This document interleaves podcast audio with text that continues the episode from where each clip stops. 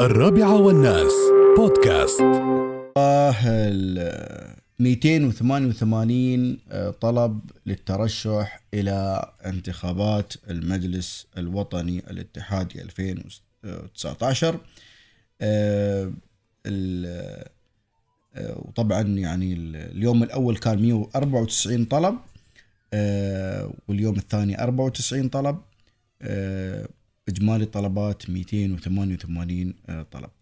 آه، من ال 288 طلب 103 طلبات للنساء. و آه، خلينا نشوف ال- ال- الخوات على مستوى الدولة آه، كم العدد. أبو ظبي 34 آه، آه، طلب. طبعا للنساء هذا ياس أقول لا آه، 13 لل- للنساء في أبو ظبي. في دبي آه، 12 طلب. في أبو ظبي بالنسبة للمت... لعدد الترشيحات بشكل عام 34 منها 13 للنساء. في دبي إجمالي الطلبات 12 منها سبعة للنساء. في الشارجة إجمالي الطلبات 27 منها ثمانية للنساء. وفي عمان آه إلى الآن آه يعني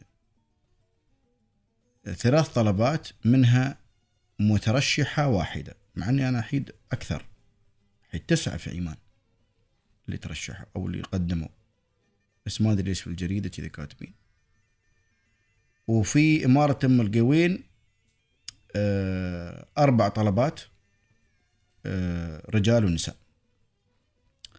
وراس الخيمة خمس طلبات ومنها طلب لامرأة واحدة والفجيرة تسع طلبات آه، خمسة للرجال وأربعة للنساء.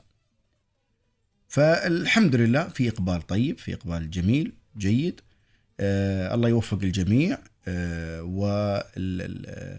والمرحلة القادمة مرحلة جدا مهمة في أن ال- المترشحين يكون عندهم برنامج وفكرة واضحة يستطيع من خلالها أنهم يشرحوا للناس آه شو ال- ال- ال- المجال اللي هم يبون يركزون عليه في آه عملهم في المجلس الوطني. وكذلك يعني آه طبعا أعضاء المجلس الوطني عندهم مهام لازم يقومون بها يعني مسألة مناقشه القوانين مسألة اللجان مسائل الم- الموضوعات العامة وتوجيه الأسئلة للحكومة. هاي من ضمن مهام أعضاء المجلس الوطني. وبالتالي هم أيضا لازم يكونوا متحلين بعدة صفات ال- العلم والمعرفة. يعني أنت كيف بتناقش قوانين الصحة والتعليم و و و و وايد قوانين آه، لعرضها على مجلس الوزراء. والناس ما عندها علم أو معرفة. فالعلم والمعرفة مطلوب في المترشح. فهذا الكلام للناخب. الناخب يوم بيختار يختار صاحب علم ومعرفة ويختار صاحب آه، خبرة ودراية.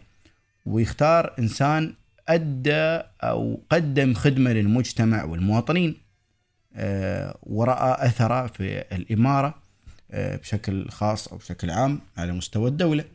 هاي من الأشياء اللي ممكن المترشح أو أو الناخب يسترشد بها في اختيار المترشح وصوتكم صوتكم أمانة. الرابعة والناس بودكاست